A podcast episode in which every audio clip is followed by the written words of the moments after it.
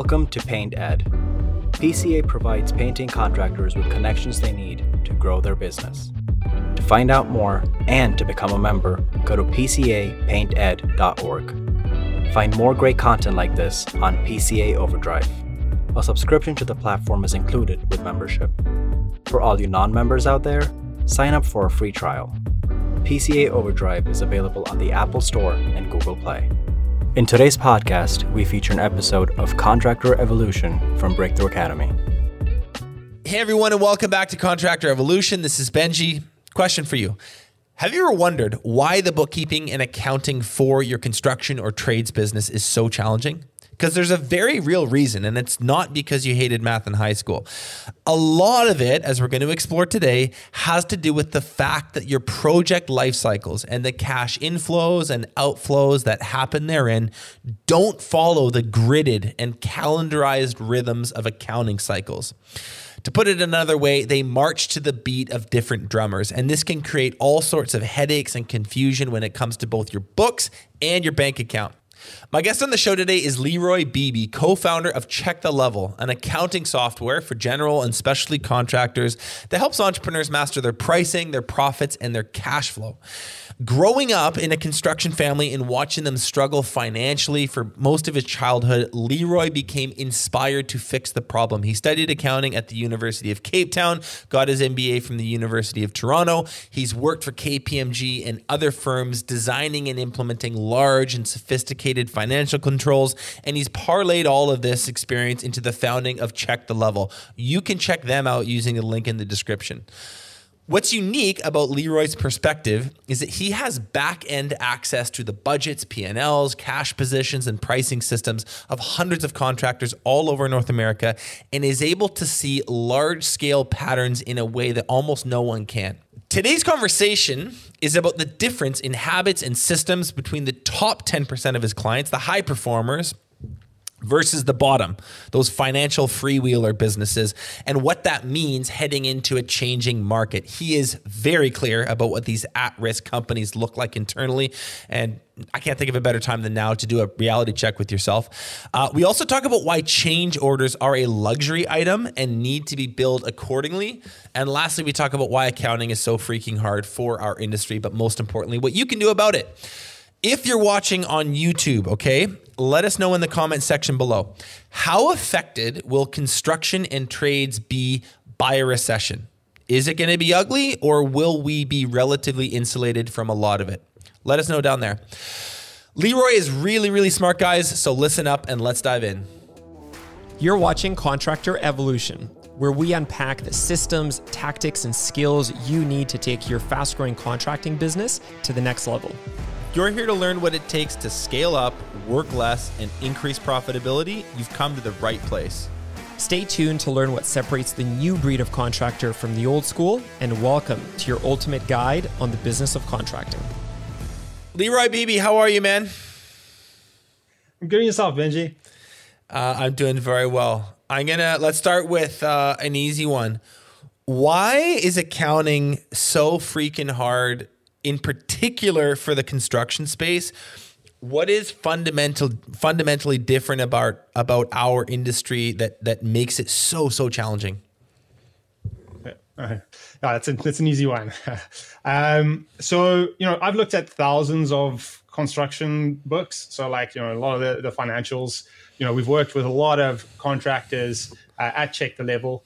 And, um, you know, when I look at what makes this industry so challenging uh, from an accounting perspective, there's really two components to it. So the first component is really around the difference in the cash flow cycles from like a project perspective. So your you know, your direct job costs and your sales versus your overhead. So a classic example of this would be, you know, let's just say you are a general contractor, you're doing a large job um, and it's delayed out by a month, right? So what ends up happening is this, that the cash flow cycle for that specific job is now pushed out by an extra month, but your overhead as a business owner is still being incurred every month. So it doesn't matter whether your jobs are getting delayed or not, your overhead actually has to get paid at the end of the day. So when you're delayed out by a month and you can't issue that invoice, effectively you need to carry that cost of the overhead um, because it's it's it's it needs to be paid at the end of the day. Um, so that's that's the first component, is understanding that there is a lot of unpredictable things that can happen on a job site, which ultimately results in your cash cycle from a project level not matching your overhead, which puts a lot of constraint on your cash flow. And it's not so, just that they know, can happen, it's that it's that they will happen. I mean, like you look yeah. at, if you, you want to go through the litany of things, Uh, you've got weather, you have supply chains that that could go sideways, and over the last two years absolutely have. You have trade partners that could be unreliable. You have clients that could change their mind on things. I mean, that's just to name a few obvious ones. It's a much longer list than that. You know, I say this all the time, like one of my, my favorite Mike Tyson quote is, everyone has a plan until they get punched in the face. Like, in construction, you're absolutely going to get punched on the face on nearly every job. I don't know if it ever goes exactly the way you drew, you, you drew it up on the whiteboard. And so these external variables, which, like you said, hugely affect the cash flow cycle, um, are basically guaranteed, and, and you will have to contend with them. And like you said so eloquently, your overhead really doesn't care. It, it those bills need to be paid either way. Yeah, exactly. So, you know, when, when, when you're looking at your performance, you know, in a business, um, you know, it, looking at it on a per monthly basis actually skews your results quite significantly. You want to almost be looking at it on a weekly, or even even better, a daily basis, like looking at like, okay, what has been my average gross profit per day for the business as a whole? And is that generating sufficient cash to cover my overhead, right? Um, it's, it's, it's an interesting metric or key performance indicator to keep track of, is like, what is your average gross profit every day, and how is that changing from one week to the next? Do you notice right? that owners get, um, do you notice that, that it, when, when that gets calculated uh, and really focused on from the perspective of the entrepreneur, does it change, per, change behavior in a healthy way, that average gross profit per day thing? Yeah, no, it definitely does. I mean, you could go one step, you know, back from that, and the, the business owners that understand gross profit and have an accurate um, gross profit number. So this is going to be a good segue into the second why, the reason why I think accounting is so hard for the construction industry is, but but if a business owner in a construction business understands the importance of gross profit and how that number reflects the profit generated by your jobs to cover your overhead, that's a massive milestone to get to, right? Um, and that doesn't even require job costing. So this is like a low hanging fruit thing that you can figure out as a business owner, just to understand from a business perspective, right? Because, um, you know, job costing is, in my opinion, the silver bullet in this industry, or the gold bullet. Like, it can really, you know, help you improve your business significantly if you've got good job cost reporting, but it takes time to implement that. So, you know, a low hanging fruit is to get good business level reporting that tells you like, hey, this is how much your production department has generated from a from a profit perspective, and has that generated enough to cover your overhead?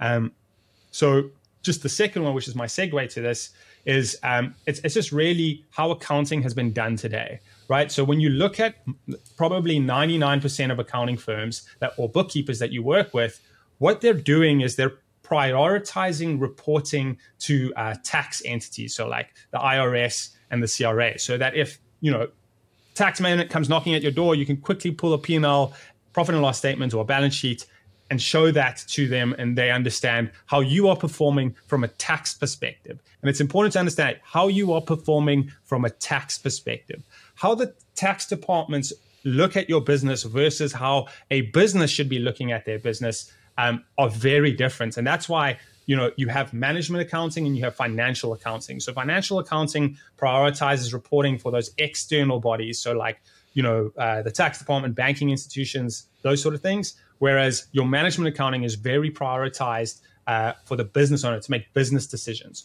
Um, and when you look at the industry today as accountants, what we're doing is we're optimizing reporting for the tax department, pushing the onus onto the business owner to understand that level of reporting So packaging four to five years of accounting knowledge into a little ball saying, hey, Mister or Missus Contractor, here's what you need to know to understand your financials. And then, like, quite frankly, as a business owner, you've got, like, you know, more important things to deal with, right? So I was doing my accounting for four years at the University of Cape Town. I went to K P M G. I did a whole bunch of um, stuff to help me and be an expert in the space. And now the expectation from most accounting firms is you need to be at the same level while running and growing your current business, right? So, you know, there's th that that was one of the big insights that we ran into when we started Check the Level, was we were going to go, hey, like, as an accounting firm, we understand the difference between management and financial accounting. And it's really easy for us to give you a set of financials that are based on management accounting so that you can make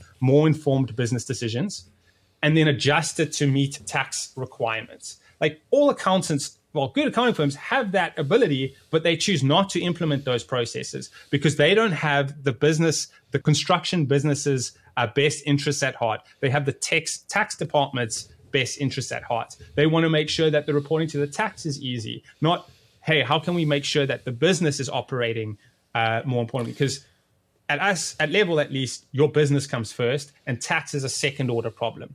Um, and, you know, we're going to talk a little bit about, like, good and bad habits, I, I assume, about, you know, yeah, what yeah. makes a good contract, contractor. We can dive into that a little bit later, but it's, it's, it's important to understand that um, there are these two levels of reporting, and most accountants are going to come in and say, hey, this is financial reporting, and I expect you to understand your balance sheet, your cash flow statement, your P and L. And I can guarantee you that, you know, since most owners haven't gone to school for this stuff and four years of school, um, it just goes straight over their head. But, you know, at Level, we've structured the reporting tailored to your needs, to your yeah. business needs. So that, you know, does wonders to help you improve your business decision making. Well, it's a very important point that I want to make sure we, it, it just is unbelievably clear to the listener. The reason that, you know, bookkeepers have kind of a lousy reputation in this industry, partly it's maybe some of them are genuinely incompetent and some are unprofessional and some don't have good habits. That's also true. But even the good ones, even the better ones, there's still this fundamental thing, which is they are essentially pushing for you to do compliance accounting. They're, they want you to look at your business's numbers through a lens which make reporting to the government easier, when in fact, like in what you're saying is true, that's secondary. It matters, but it's not more important than you, like, understanding your own business and its profit centers and where to invest in and what to cut. It doesn't matter more than that. And so you guys start with the lens that is, let's look at this from a performance basis, a management basis, uh, and then we'll figure out the compliance stuff later, right? Am I am I getting that right? one hundred percent. Yeah. Um, Go ahead. Cool. Yeah. So, like, some examples of this. Right, like, so if your bookkeeper or accounting firm isn't asking you what departments your employees fall within, so like what employees are field workers, what are production, um, you know, field or production employees, what are project managers, what are your office employees, who are the owners? That's, like, I can tell you instantly if a, if if your accountant or bookkeeper hasn't asked you that, there is a ninety-nine percent chance that your gross profit number is overstated, right? Because the number one issue I see on most books is how payroll is handled in a construction business. Your field, everyone's payroll is, like, lumped together in one line item and treated as overhead, which is, is which it isn't wrong, right? Yeah, like, it isn't. Even even a base, yeah. very very junior business owner would know. They'd be like, "There's just something intuitively wrong about this. Like, that doesn't make sense that I'm lumping my like my field labor in with my office manager. Like, they do totally different things.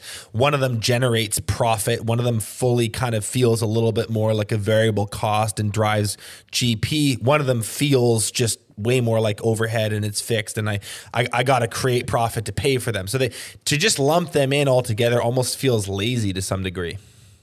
Yeah, exactly. And yeah, and that's, that, that's, that's what it's, what's happening is, you know, accountants are trying to, like, improve their margins as much as possible. So again, as long as the reporting is great for the tax department, why do I need to add more? Why do I need to go the extra mile? Which is the which is the consistent thought process for most accountants, right? Yeah, let's. Uh, I wanna I wanna move into uh, these habits in a sec, uh, but just like tell us a bit about what, we've kind of alluded to it a little, but just give us the quick rundown on who you guys are. What is Check the Level?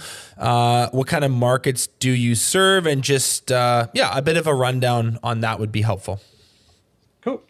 So, um, so Check the Level offers job costing and bookkeeping software and services to um, general and specialty contractors in the U S and Canada. Um, Effectively, how the company got started was, you know, I come from a family of construction. My co-founder comes from a family of construction.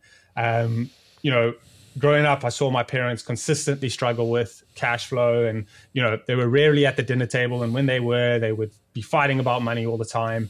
Um, and that really inspired me to lead a, a, a career in business. So, you know, did, went to K P M G, did my articles. I uh, went to the University of Toronto to do my M B A. Um, but one of the big things through this process that I identified was, um, you know, there's a statistic out there that says that nine out of ten construction businesses fail within ten years, right? So as a contractor, that's not a nice statistic to hear, right? Um, and when you look at the major reasons why that is happening, um, the first reason is just not charging enough, right? Contractors aren't charging enough to cover their overhead. They don't understand that uh, financial component of running a business, and, and, and don't necessarily have the support to help them figure that out. Um, and the second one, which is even deadly for profitable companies, so companies that are pricing correctly, you know, getting profit in there at the end of the day, um, it's, it's, a, it's cash flow planning, so financing job costs, right? So, hey, you know, you're a contractor, you've been doing, you know, you've been managing one crew. You're like, cool, I'm hitting a good profit here. So you're going to grow your business. And so what you end up doing is you dial up your marketing, you take on more crew members, but don't realize that you're actually, every job that you are doing requires that you put in your own money to get it to the finish line. So the way you've set up your payment schedules is in fact resulting in you financing job costs. So the classic signs of this or symptoms, Um, you know, chasing the next deposit to make payroll on the current job, um, you know, not paying your taxes. That's a classic. So getting the tax to finance these job costs, which is never a good idea, especially payroll tax. Um, and yeah, it's just a recipe for effectively going, hey, cool, I've got this great business model. Let me dial it up. But then you get thirty jobs all of a sudden. Each job requires twenty, thirty K of working capital or financing to get it to the finish line. Yeah. And all of a sudden, you've got hundreds of thousands of dollars. You're in the hole for hundreds of thousands of dollars, and you had no idea, right? Because that whole concept of cash and accrual-based accounting is quite it's quite complex. So, yeah, and you, you end up bankrolling the entire construction. Like you, you are literally yeah. financing this whole thing inadvertently, whether you realize it or not. And that, that's that's uh, how you end up in big trouble. So even these businesses that have a good pricing system, they are they are profitable from a P and L perspective, get into these huge cash holes that uh, become so deep that they can't get out of them, and that's actually the, the what topples them over in the end. Yeah, this, and then they end up chasing the next line of credit or next loan. So you know, when when when I looked at that, those two issues causing the problem, I was like, okay, well, good accounting and bookkeeping reporting can proactively manage both those issues. Um, and, you know, when we dived in deeper, you know, one of the things I couldn't find an answer to, which is just a simple question, right? Hey, we know that job cost financing is, is, a, is a massive epidemic or problem in this industry. So why isn't there a solution today that can tell me, hey, like, here's the life cycle of a job, when it started, when it ended.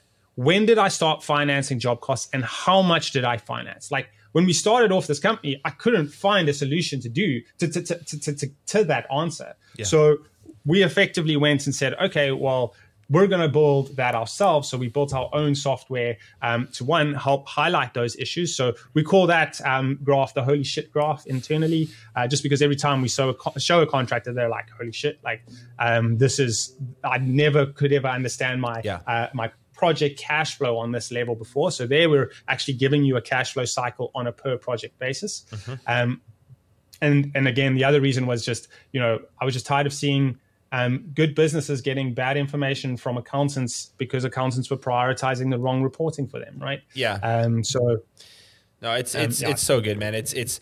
Um, I'm glad that you identified this as a need and have built what you have, because it is uh, so painful. And I think it's on, it's, it's on some level kind of unfair. It's like you are in many, many, many ways running a good business, but just because of a, you know, a, a little bit uninformed going in, you end up um, not only being the, the contractor building the job, but you're also the bank financing it. And there's only so long you can do that for before you get into seriously hot water. So I'm sure that those moments with the holy shit graph are a ton of fun for you and super rewarding and, and uh, very insightful for the contractor. I'm always interested, Leroy, to have conversations with people that have broad aggregate, like accumulated perspective. We're not going to like talk about individual companies or people or anything. We're going to talk about like um, your accrued vantage point on this space, particularly on the books. Do you want to maybe just describe the what perspective that access to the data set you have has given you? Yeah, no, I'm happy to answer that. So like, you know, we've, we've worked with a lot of, we have a lot of contractors, right? Some are doing really well, some are doing okay. And then we have our top like ten percent, right?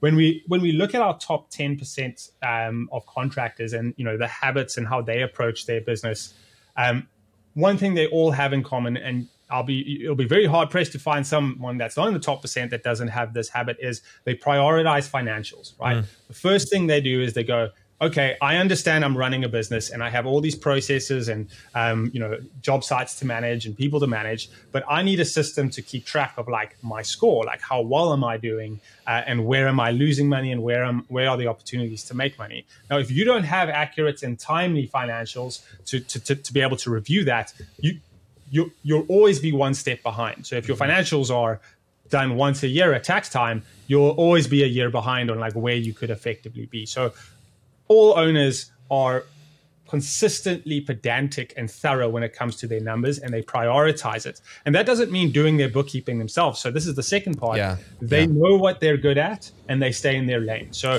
they go, okay, bookkeeping is not something I want to be doing, but I want to delegate it out to someone that I can rely on that yeah. has good bookkeeping. And they understand that the bookkeeping for their industry is very difficult. Um, and they also understand their own limitations, which is, you know, I'm not going to go get an, a C P A degree while I'm running my construction business. I'm rather going to hire yeah. someone who has that and and then um, have them do the books. And all I will do is analyze the reports and ask and run my business, do what I'm really good at. So before we die, like we're, we're, let's move into some of these habits, but I'll just maybe anchor this for the listener. Like I, I want to make this a really timely conversation. Um, Out there in the news cycle, which granted is designed to scare you and activate a certain fear center in your brain. So it's important to take everything you see with a grain of salt, practice optimism, have some faith, but let's be real. There's some, there's some cause for concern. People might feel nervous by what they're seeing out there in the market. You have uh, inflation, which seems to be out of control. I think the last time I checked in the U S, it was stuck at eight point two. The C P I was. Um, something similar here in Canada. It's being really stubborn. We're increasing interest rates as a result, slowing down new construction a little bit, slowing down real estate a little bit. The stocks are a little going sideways right now. Um, you would be totally naive not to admit that we could be entering into some challenging market conditions here. I'm not an economist. I'm not saying we will, but we could be. So that said, what we're going to go through here with, with Leroy is sort of like the profile, the habits, the traits of businesses and entrepreneurs in particular that would we say like you're really not worried about. These are like high performers and they will be okay no matter what comes. Come hell or high water, they're, they're, they're going to survive and probably thrive beyond. And that's kind of how I want you, the listener, to maybe anchor this. Like that's, that's what we're going to talk about from a, from a positive perspective. Like, hey, this is, this is the makeup of, of, uh, really, really healthy businesses that are going to get through whatever happens just fine. And then I think we'll, we'll shift the conversation a little later on to, uh, maybe discuss those at-risk companies that you can see, um, as well. So I just wanted to set that up for the listener. Let's dive into some of these, some of these points that you see in that top ten percent.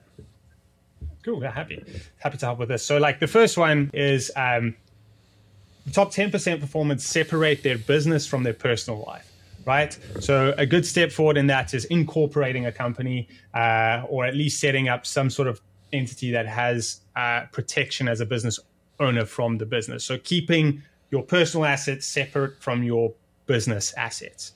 Um, now, that goes a step further and says um, you're not commingling expenses. So um, the ones that are, you know, using their personal credit card for the business and syncing that to QuickBooks Online, um, that is a recipe for disaster. And you are going to get a massive tax surprise at year end because of that. So the first habit, again, is separating your business from your uh, personal life. Are right? you kind of anal about that? Like, are you like really strict? Like, what if someone's like, ah, I was in a pinch, I forgot my card. Like, like what's, you know, what about those, those one-off situations? Like we, you know, you got to be careful with how many excuses you make, but every once in a while you kind of get stuck and you need to do something, you know, you shouldn't. Yeah. So yeah, reimbursements are fine. Once off are fine. Like, like, you know, once a month, that's totally fine. Um, but if you're, you know, running all habitually your expenses doing this, that's bad. Card, you know, like, it's hard as a bookkeeper to know what's a personal and what's a what's a um, you know, actual business expense, and then you know your code. Like, we have to get that information from you, so you have to spend time deciphering that, um, and now you're putting time into the back office and billable time when you could be working on much larger things in the organization. So again, separating the two is incredibly important to optimize your back office and make sure that you're maximizing your time on building your business, not, you know, just back office. Hey, what does this expense belong to? Is it personal or is it a business expense? Mm-hmm. Right? What else?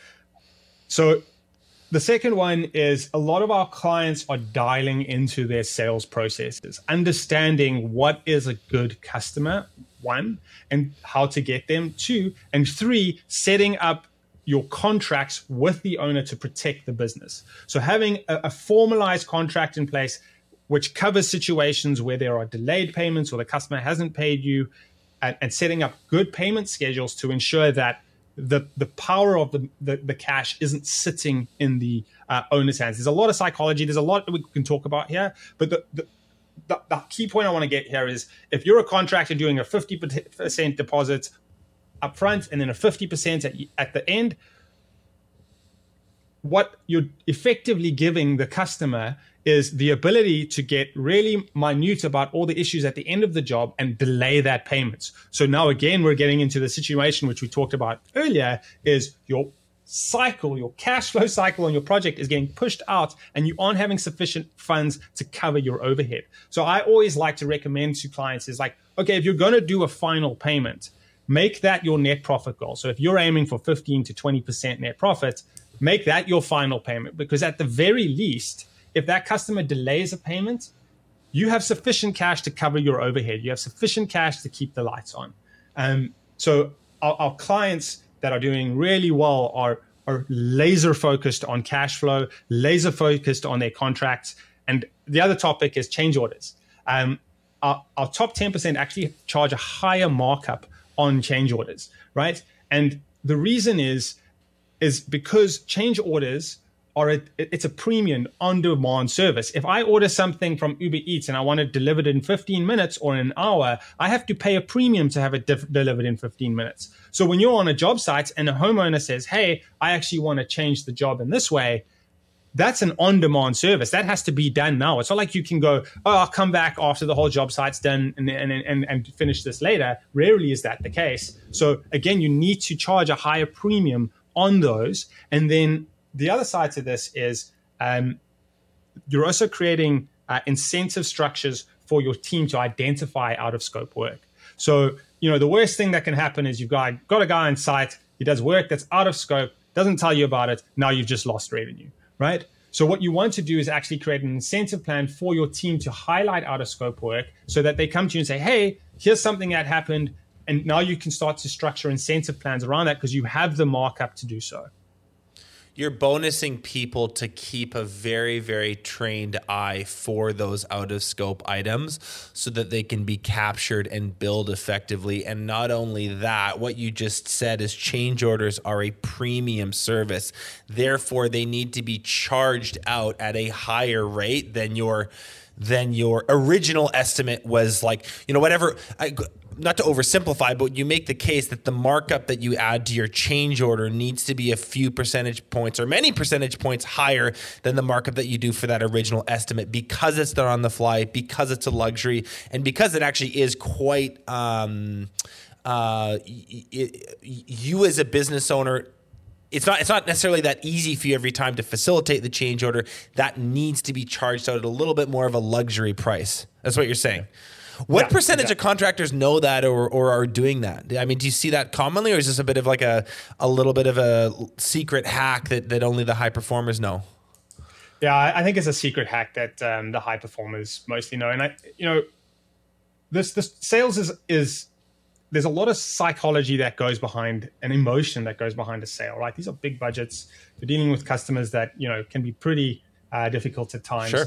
But when you have a good grasp on your numbers and you know the impact from a cash perspective of what's happening in these change orders or the way that you've set up your payment schedules, those sales calls become unemotional from your perspective, because you know, oh, if I drop this these many points, or if I push out the payment this many days, this is what it's going to do to my business in the long run. So again, it's just, your numbers don't lie, right? Like, if they're accurate, of course. Um, so having that as a, as a, as a tool in your back pocket during a sales call is, does incredible wonders for you when you know the number that you need to hit to make the business work, right? Because if you're shooting in the dark and going off gut feeling, that's going to keep you up at night, right? Yeah.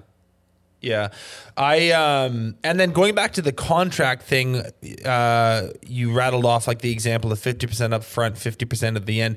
The, the practical step there that you're advising is essentially to front end load that contract a little bit more, right? Yeah.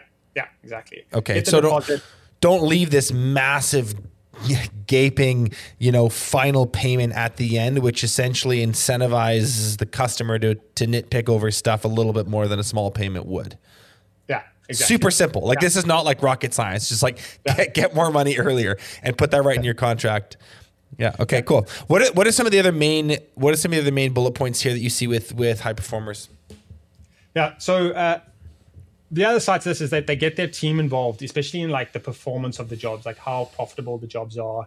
Um, you know, one of the the exciting things that we never planned for here at Level, uh, but was sort of a big insight, was a lot of our reporting is graphical. So when you, like our job costing reporting in particular is graphical. We'll show you your accumulated pro profit on a timeline in a job. So you're seeing like, hey, like this is how your, your profit on a job's working. So as a team member who doesn't have any background in accounting or understanding numbers, most people understand graphs, and when it goes under under zero, that's a problem. So again, it's getting your team bought into like seeing how their efforts are implicating the profitability of the business, right? And they don't need to know your overhead and net profit goals, but you know the gross profit is, is is quite important, especially for your you know your supervisor or management team. Getting them involved in that process is quite important, um, especially well among our top performers it is.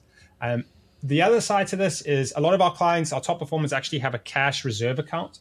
So it's they have an account on on the side, like they're taking about like anywhere up to five percent of their sales, and they're putting it in this cash flow reserve account for the downturns that happen or for those unforeseen things that can happen on a job site, right? So if overhead is, so if a job is delayed by a month, you still have cash on hand to actually cover that overhead to keep the lights on. What's right? a so healthy? What what's a healthy? Per, what's a healthy target? I you, I don't know if you mentioned. Uh, I, I thought I heard you say like five percent of overall revenue. Is that is that the number? Is it ten percent? Like, and uh, like obviously, like this is a challenge. I'm not saying this is easy to all of a sudden come up with like this huge cash account, but it's it's good to give people benchmarks or goals to shoot for. What do you consider is a healthy percentage of, let's say, net annual, like just total out, gro gross revenue uh, annually that someone should have stored away in a separate cash account?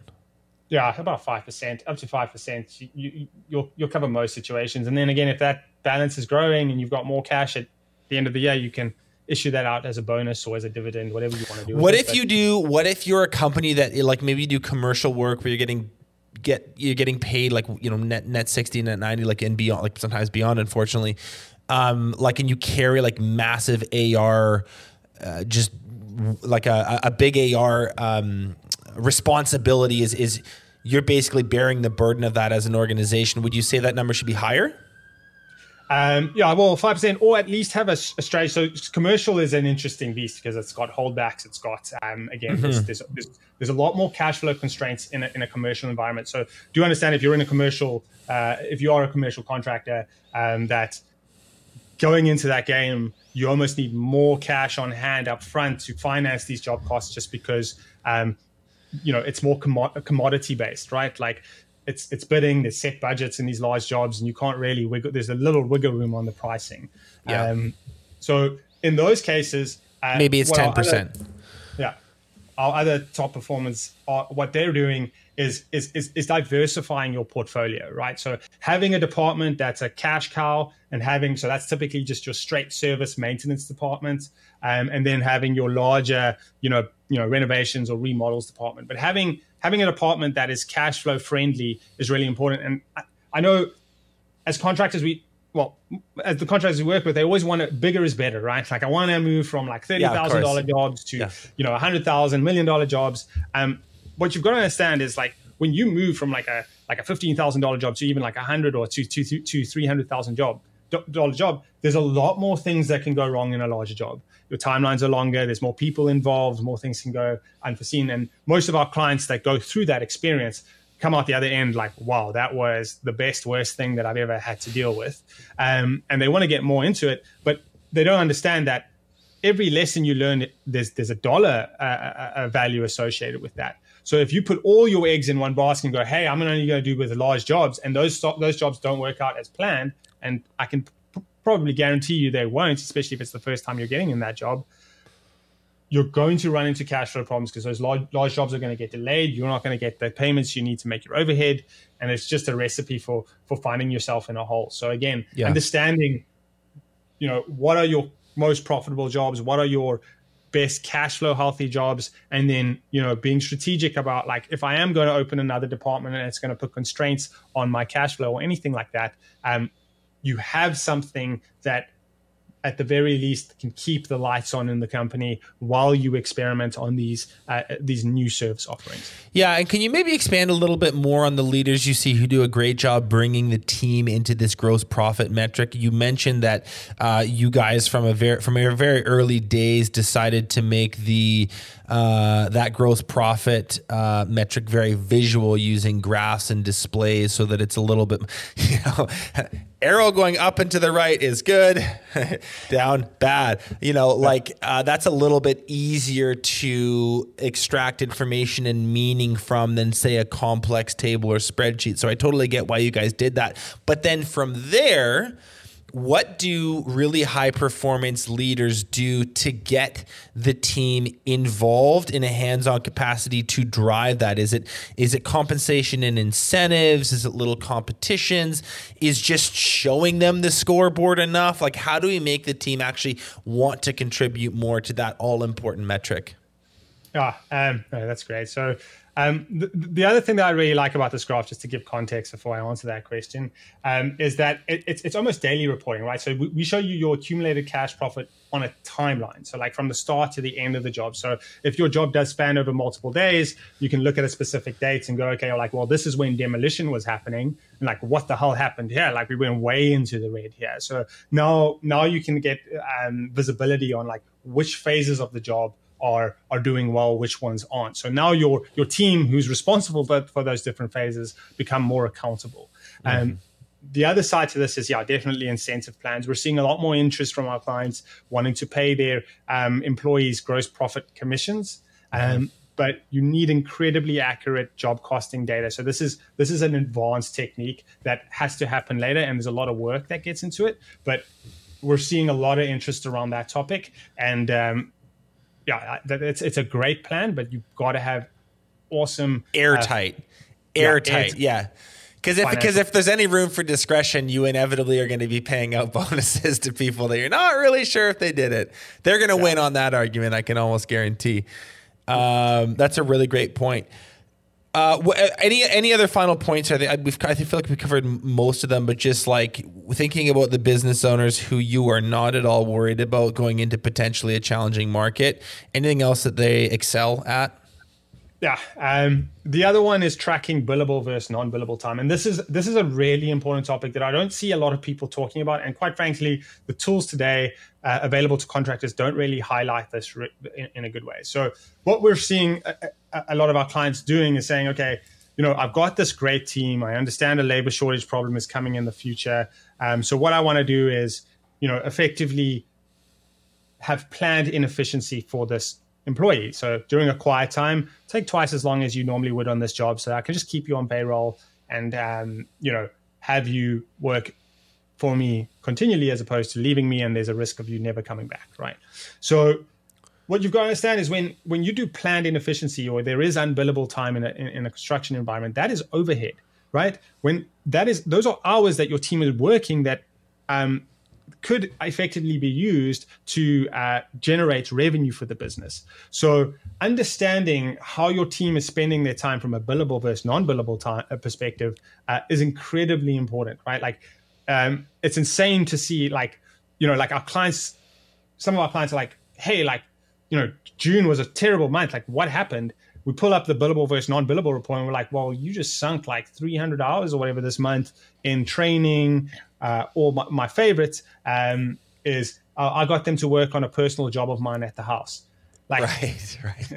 Like if, if you don't have a good cash reserve to actually float that, um, that is also one of the biggest ways to find yourself in a hole um, because technically those hours that they're working aren't tax deductible. They're, they're a dividend. So you're increasing your personal liability, increasing the liability of the business, and it might seem like a good idea right at the front, but it, it, it actually is really bad. So, like, if you You'd are going to do cat that, sorry, sorry, go go ahead, Leroy. I didn't mean to interrupt you. Yeah, if, if if you are going to get your guys to work on some stuff in your house from a personal perspective, just pay them the break-even price at the very least. Pay the business what the break-even number is, and you can avoid all this, all the tax issues that come up. Right?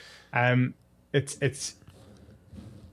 And why I'm so like really hitting the nail on this point is unbillable time is like a wrecking ball. Like quite literally, if you aren't watching that and all of a sudden in one month you have a high unbillable hour, man, that can just instantly put you in the hole. Like we've seen it time and time again where um, even your cost plus contractors who don't even track that stuff properly, it's just, it's, it can really damage your business and put you in a bad, bad spot. So Um, our, our, our top performers are like, again, not only are they thorough from like a numerical standpoint, but they're like, like a dollar value standpoint, but they're, they're also uh, really pedantic when it comes to like, how much is my time, how much, you know, like how, how is my team spending their, their time and is that efficient?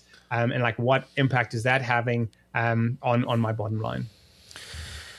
When you look, we've gone through so many great points there. When you look at the businesses, um, who have a lot of this stuff in place, you know, what becomes available to these entrepreneurs when they enter an environment where they do need to navigate a downturn, a meltdown, a bad quarter, a bad year, a bad two? Uh, what is available to them by having a lot of this infrastructure and these habits in place?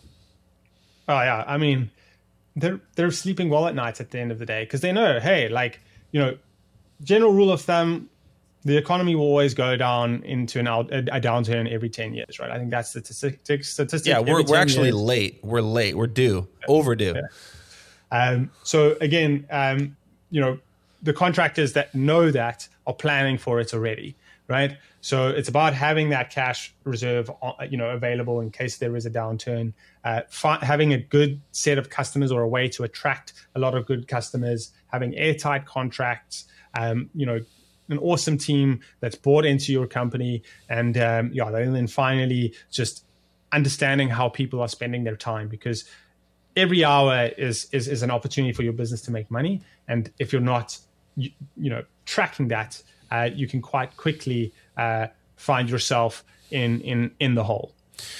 Let, let's switch gears here. Tell, tell me about the profile of an at-risk company. This is like maybe, I don't know if it's the bottom ten percent or what, but like, again, you have access to a pretty broad perspective. Like, what do the habits and traits look like of entrepreneurs and businesses that, you know, from your perspective, you're like, ugh, a little worried about these guys because things could get tough here? Ah, that, that's great. That's a good question.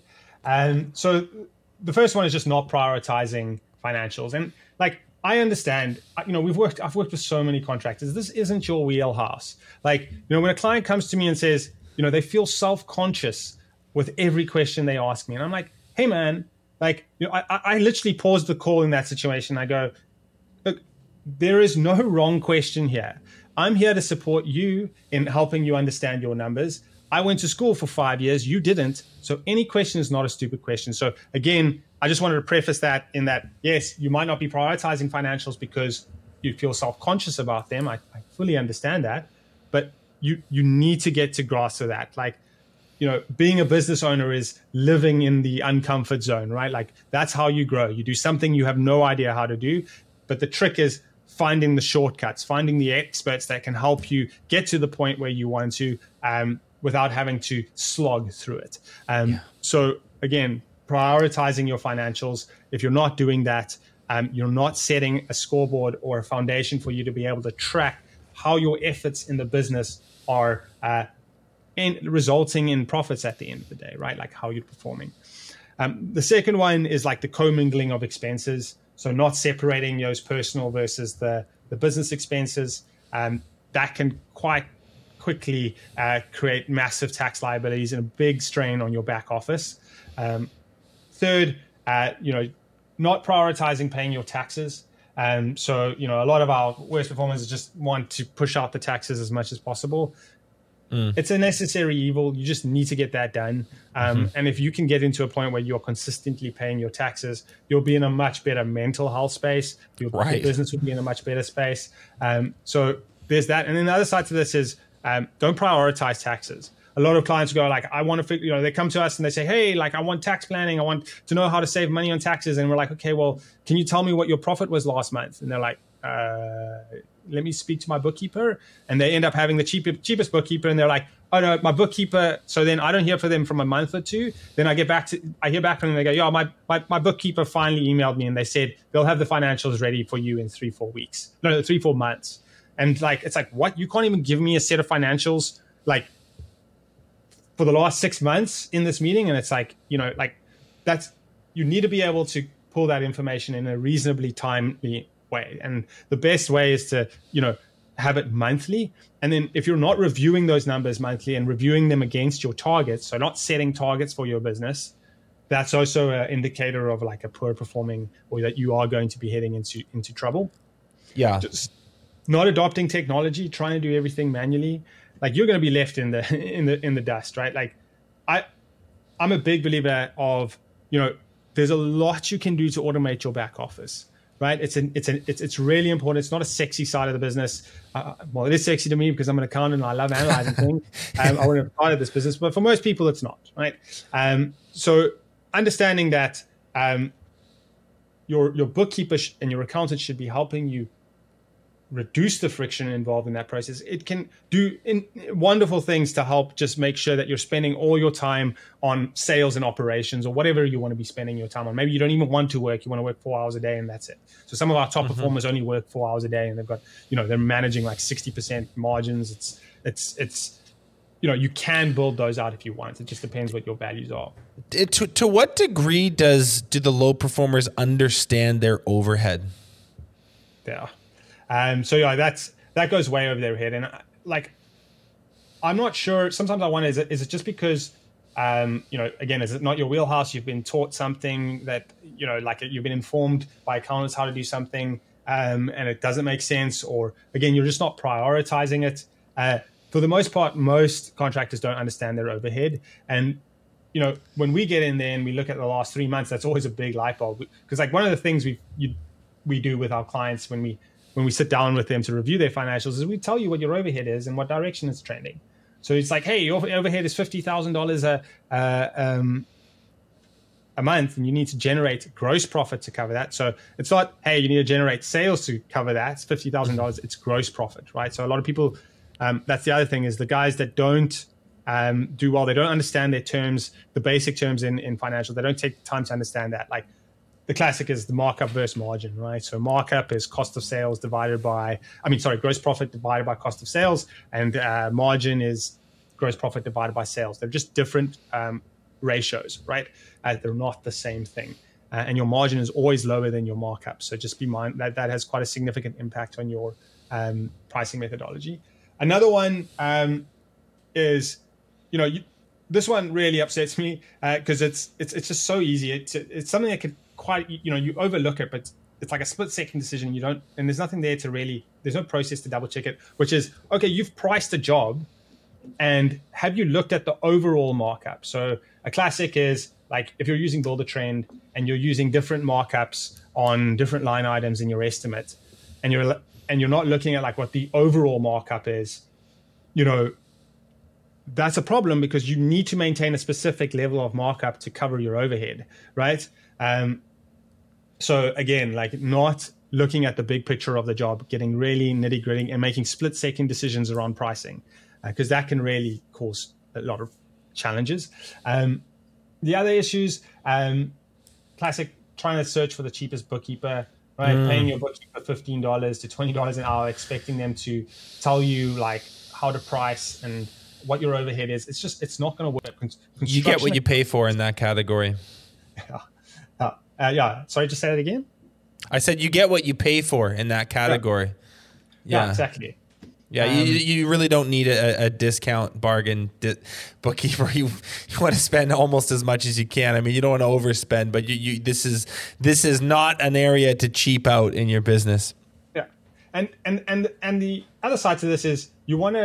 Uh, in all honesty, you want as a as a construction business, you'd require more support than most other businesses, right? Like, you know, especially in the blue collar industry as a whole, because you don't get formally educated on this topic. You want your accountant to provide you the support to be able to help you yeah. understand these numbers, and you need to pay for that, right? Like that level of support, that level of expertise is something that is incredibly important to you as a business owner because you have to understand it. It's the foundation of your your entire operation is your accounting software. Um, Because at the end of the day, you need to know how profitable you are. Um, you know, you want to make sure you've got someone that you can rely on with regards to that. That that's that you know topic. Anything else you can say? We can slot into the at-risk category. Yeah, paying cash. So like getting cash jobs. Um, you know, not paying like not paying yourself a consistent salary or taking owner's draws as a primary form of income. At the end of the day, we should all be aiming to get paid ourselves as a salary as an owner, right? Like there are some benefits to taking out a draw. This is a, you know, this is at least my opinion on it. But, you know, at some degree, we want to get a consistent salary because there's benefits to that. It's like, so the one thing people don't realize is like, if you pay yourself a dividend or a draw uh, out of your business and you go try get a mortgage, a personal loan line, uh, a loan, they don't recognize that as a salary. They don't recognize that as income. So from their perspective, you don't have a sustainable source of income to help you, um, provide security over this mortgage bond, so you most likely won't get that debt if you want. So again, we need to we need to um, be able to um, pay ourselves a consistent salary to get to that point. I have tons um, of friends that have that have learned that lesson the hard way, who are actually making tons of money, but not enough of it is, is on paper. And when it comes time to buy their buy a home or or uh, buy an office or shop for their business, they are they're basically unlendable. Uh, despite actually being pretty healthy financially, there's there's cash in the bank, but on, on paper it doesn't look the way the bank needs it to look. Yeah. So let's let's kind of like let's bring this in for a landing here. I think this is just a really really interesting conversation. I the reason I wanted to have you on to talk about this stuff, like top ten percent, bottom bottom ten percent, who you're not worried about, who you're super worried about, is I think this is just like a timely gut check. And so if you're listening to this um, and and been paying attention to what what Leroy's been saying, like be real, ask yourself a question: where where am I on that spectrum? Um, And honesty is the best policy here. Uh, there's a lot of, you know, when it comes to financials, I think because of what you mentioned, stigma around this, we maybe feel insecure about not knowing as much as we think we should. Uh, your perspective on it is like, hey, why, how, how could you? Why, why would you know all this stuff? You haven't been to school the way that, the way that you have been. Um, don't be an ostrich and stick your head in the sand. If this market gets a little tense, gets a little... Uh, it gets a little leaner. Um, be, being upfront and realistic with yourself about where you're at and then making improvements from there is probably the best thing that you can do for yourself. Uh, Leroy, let's, we're, we're almost out of time here, but just let, let, for our listeners that have been following along, like just what makes Check the Level unique? How can people find out more about you and your service? Cool. Yeah. Um, so what makes us unique is, uh, again, it's that job costing and uh, bookkeeping service and software exclusive to contractors. And like we work with clients that use BuilderTrend, CoConstruct. So with most tech stacks, we actually work. What we do effectively really well is um, keeping your costs organized. So cost management, that's what our platform is, is designed to do. And then streamline communication between an external accounting firm and uh, uh, another uh, business so that the job costing can happen almost in a Amazon experience, right? Like you click subscribe or buy and it's off the shelf and it's yours. That's what we're trying to, to, to bring to you. And just some of the core values at Level. So data quality is incredibly important to us, mm-hmm. right? Uh, ensuring, you know, we have fractional C F O services, we have fractional financial controller services, or we have, you know, basic bookkeeping in our software. But at the end of the day, when we provide you advice, we want to make sure that the data that we're using to make those decisions are accurate. So data quality is one of the, you know, most important things uh, at our company. The other one is customer service. So we guarantee anywhere between a three to five business day return, like uh, communication timeline. So if you send us an email or call or whatever the case may be, we guarantee that we'll respond within three to five business days. Um, So that's that's the core value of, of Check the Level. And again, uh, we offer software and job costing. But our bookkeeping, we don't, our, we mandate job costing. So if you want to work with us, we'll do your bookkeeping and job costing for you. And I'm a big believer that job costing is an accountant's problem, right? If your accounting department isn't taking ownership of implementing a job costing system, you're set up to fail because it requires internal financial controls, systems, policies, procedures to ensure that that data is being captured accurately and reliably. And, you know, again, like I went to school, I went to K P M G, I've designed systems for companies before. That is not something that you can just figure out on your own in a short amount of time. You can figure it out yourself, but you're going to spend probably millions of dollars, a lot of hours trying to retrofit all these pieces of technology, systems, policies in place to get reliable job costing, whereas you could just come to us and it's off the shelf and it's done, right? So totally. It, yeah, you, you could spend all that time and money and it still might be full of holes. Where can, um, where should people connect with you? Is there a website, LinkedIn, social media? Like where, where, if, where's the best place for people to, to find you and, and your whole team? Yeah, check the level dot com. So, um, you can visit there, you can book a call, you can email us or send a, send a you know, like a, a form submission through there. We also have a Facebook group called uh, Job Costing and Bookkeeping for Contractors Only. So again, if you search that in uh, Facebook, it's a, it's a free group community to join. Uh, we have a ton of resources in there around like job costing, labor burden calculations, You, you name it, and we have got a great community of contractors in there as well. So that's another way you can get hold of us. Uh, otherwise, just shoot me a message on LinkedIn, um, and you know I, I'm pretty responsive when it comes to that. That's fantastic, man. I, I want to thank you for your time today and sharing all this wisdom. Uh, we'll, we'll leave it at that for now, but we'll have to have you back in the future because you're a wealth of knowledge. Uh, thanks for being here. No worries, Benji. Thanks for having me. Thanks so much for watching this episode of Contractor Evolution. If you've already subscribed to our channel, consider sharing this episode with another contractor who you think needs to hear it.